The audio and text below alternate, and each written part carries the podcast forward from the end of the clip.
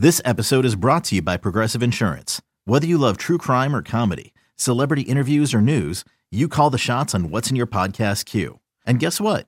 Now you can call them on your auto insurance too with the Name Your Price tool from Progressive. It works just the way it sounds. You tell Progressive how much you want to pay for car insurance, and they'll show you coverage options that fit your budget. Get your quote today at progressive.com to join the over 28 million drivers who trust Progressive. Progressive Casualty Insurance Company and Affiliates. Price and coverage match limited by state law. Another day is here, and you're ready for it. What to wear? Check. Breakfast, lunch, and dinner? Check. Planning for what's next and how to save for it? That's where Bank of America can help. For your financial to dos, Bank of America has experts ready to help get you closer to your goals. Get started at one of our local financial centers or 24-7 in our mobile banking app. Find a location near you at bankofamerica.com slash talk to us. What would you like the power to do? Mobile banking requires downloading the app and is only available for select devices. Message and data rates may apply. Bank of America and a member FDIC. But have you seen Bijan run? That's Brian Branch saying, I'm not afraid of anybody.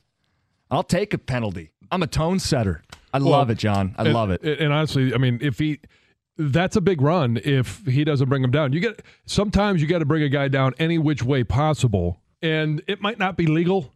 All right, but Craig waved that off. Who cares? I thought it was a bad call. I, re- I really did because I thought he I- tackled him with his face, and I thought if anybody was Bijan lowering his helmet, Yeah. and Brian Branch got penalized because Bijan Robinson's helmet came off.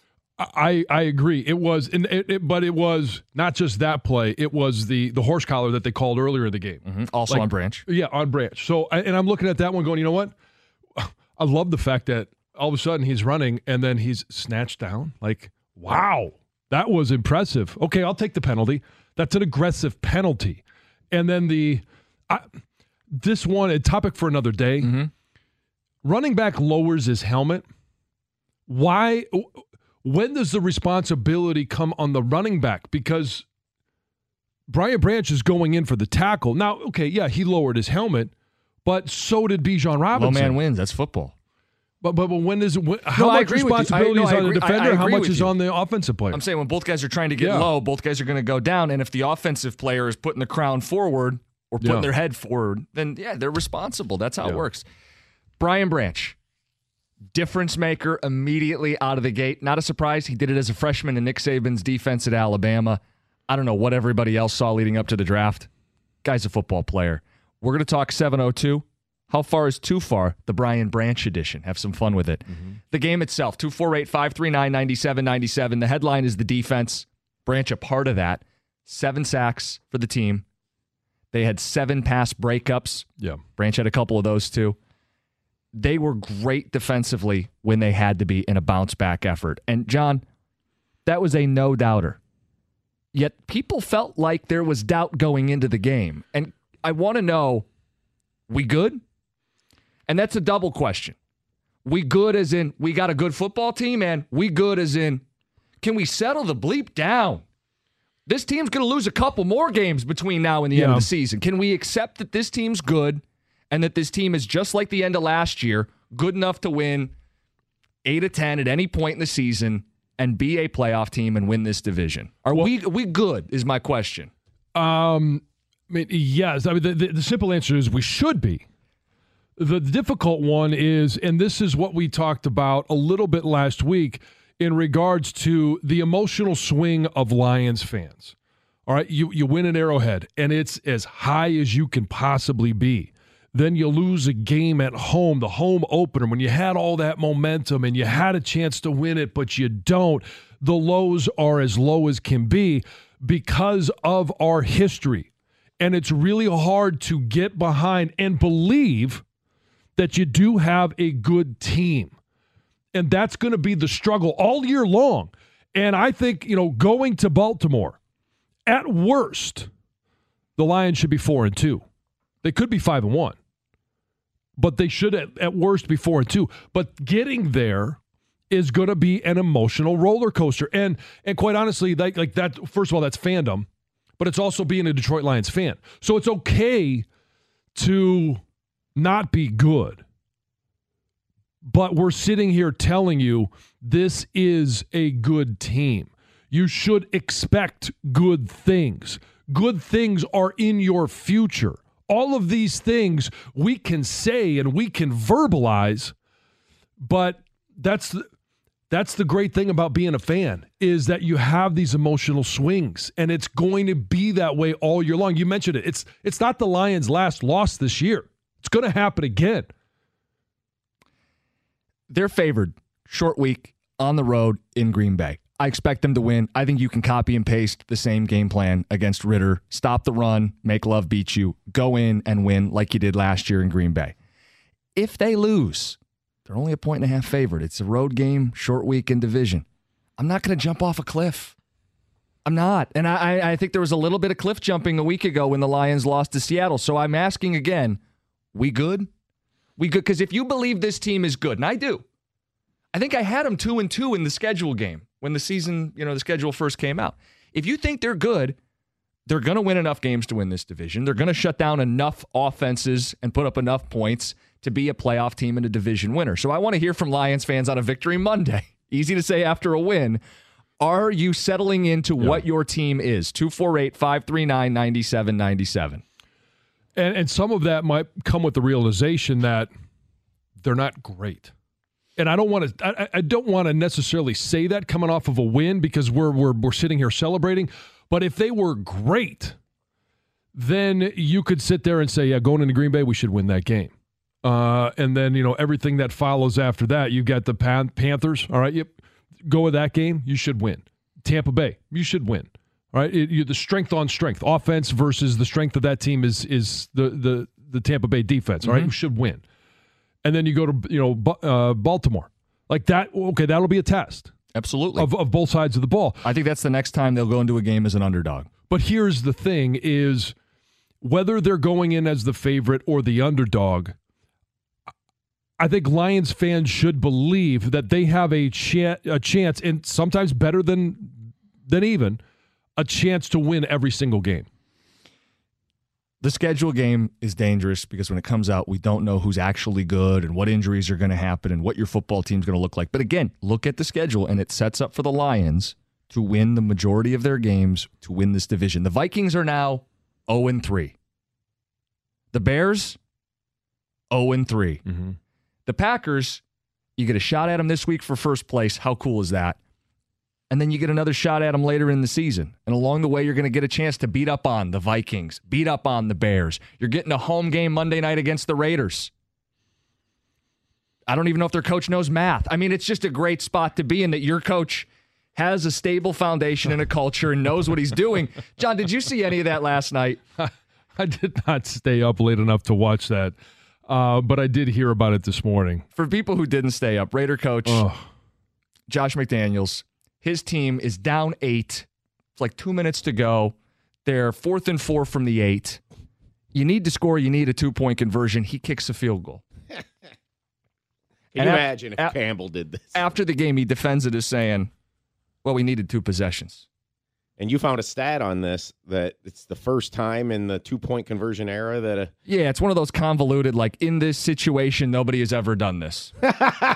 That's not the side you want to be on. Matt LaFleur two years ago, NFC title? It depends how you cut the stat. So many minutes left, so many yards to go. But it, it was an indefensible decision in my mind. Greg, are you going to defend it? No. Okay. You just seemed a little defensive over there. It's, no, that was no. I was oh, defensive oh, over the. Oh, we've Packers. never seen that when we saw it in yeah. a very high, important game uh, two years ago or three years ago. The stat since the two point conversion was adopted in 94, the Raiders are the only team to attempt a field goal in the last three minutes of a fourth quarter game when down exactly eight points and less than five yards to go for a first down. Oh, so they didn't even have to score a touchdown. It wasn't, it wasn't fourth and goal, it was fourth and five. Right. If you if you pick it up, you keep the drive alive, you score a touchdown, you go for two. You can't win the game, but you can extend the game. Instead, they're playing for two possessions with three minutes to go. The one thing I would say about this, and, and maybe if you use the word defend it, is that when you do that, you're going for the win. Right. You're going for the, okay, we need two scores to win the game. And we all know you play the game to win the game. Maybe he was playing uh, halftime mode. we can try to defend this all we want or find the reasons. No, you can't. The bottom line is if Dan Campbell made these decisions that Josh McDaniels made last night, it would be Armageddon. Well, you, whether you lose by five or you lose by eight, you still lose because by kicking that, and I don't know how many timeouts they had at the I mean, time. if it's like fourth and 26, yeah, I get it. You- You're playing odds, Right. and, you know? If This is fourth and four inside the 10. It's just moronic. You know, uh, in terms of the Lions here, I, I, I got what I expected yesterday. I think, Jon, you did too. I think we kind of had similar feelings about this game. They just, they absolutely did what they're supposed to do in a league that not that's always not a given. The game they they coached it and played it like a marathon and not a sprint Mhm. the the in this the game in game decisions with Campbell not going for it where he typically probably would in that spot. I loved it because he had a read on what type of game it was. But my frustration is this, and I'm going to call out the fans here. Can we not get calls on this team when positive things happen? You know, this team shut up the SOL people yesterday. I heard Brian Chapman Saturday night, and he was having a field day. And I know Brian was doing it with his SOL crap because he could on Saturday night. And the panic meter last week in this town was ridiculous. This team showed up this week. This played team played with the grit. They got back in the mud. It seems like the coach had a good handle on the team in terms of the humble pie that they needed. Mm-hmm. I, am extremely confident going forward. They don't have to win Thursday. I want them to because I think they take control if they Mhm. win Thursday. oh yeah, But I'm still with my 10 and 7 and winning the division. And if you don't think that this is different, you're I, I just don't think you're watching the games. They, they needed to get that out of their system. They crapped the bed last week a little bit, but when it hit me last Thursday that the piling on seemed way too much. And I just I told you, I said, you know what, with all the bad things that happened against Seattle, they still only lost in overtime and they never got a chance to touch the ball. So the bottom line result, despite all the garbage, meant that they they can they can make mistakes and still win games. You Yeah. know, they they're good, and people's got to people need to embrace this, and people need to be reprogrammed. Why can't you call in when good things happen? You, do we get nailed and bashed for being negative all the time? Come on, step it up. It's okay to be critical when they lost to Seattle. They didn't play good enough. There were mistakes. You can harp on them. You can be critical. But anybody who was jumping off the bandwagon or giving up on this football team, and there were people who tapped back into the recesses of their mind, the past trauma, the here we go again. Oh no. I mean, I was listening middle of last week and Kang's like, I think I'm getting sucked back into the SOL thing. Mm-hmm. I think people were lot of bad staring. blood. I think people were coming to grips with it. This is a good football team. The question, you good? You got a good football team? You're ready to to settle in, settle down? You got a good football team. You good? Aidan Hutchinson, couple sacks, a forced fumble. Exhale. Finally gets a sack, gets a pair of them. That exhale could be asked of Lions fans too. Some people were ridiculous a week ago. I'd love to hear from a Lions hater today.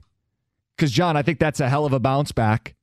And I think it's just a reminder we have a good football team here. They're going to lose a couple, they'll lose again this season, but they have a good football team. What they did yesterday was reminiscent of what they did at the end of last year. The team that went 8 and 2 at the end of last season is this team this season. They went into Kansas City and won, didn't play a perfect offensive game. Defense helped lead the way.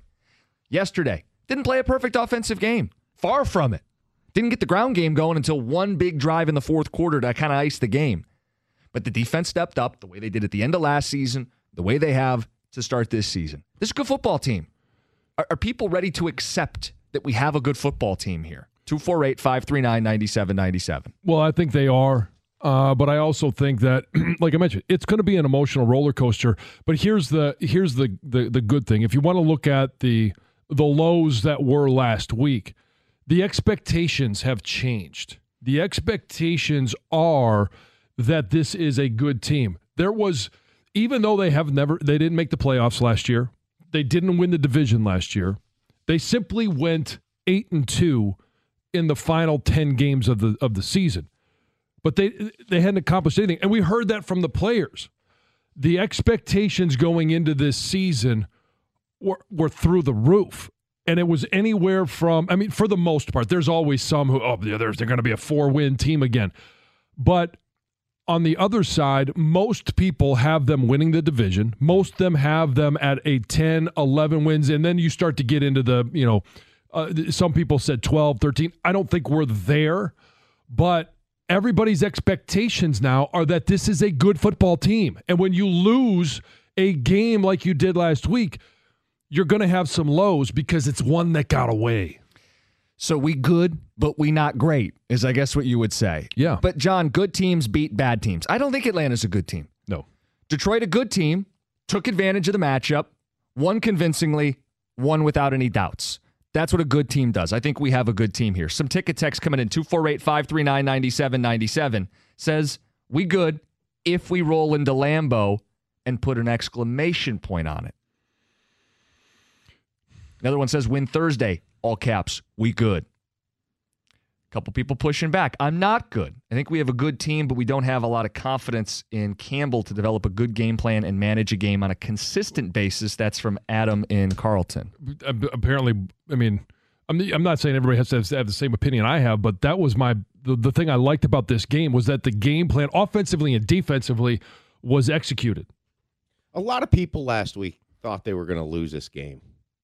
You know, they went out yesterday and did exactly what you're supposed to do to a team that's one dimensional, has a bad quarterback, and also with the amount of injuries that they had and the way they played that game, I felt like the game was never in doubt. I I was craving the the two score lead or three score lead, uh, and I do think it should have happened. And there's some things to clean up offensively, but they've also it's a work in progress considering the injuries and what they're fighting through. Yeah. I don't know how people can't feel good right now about this.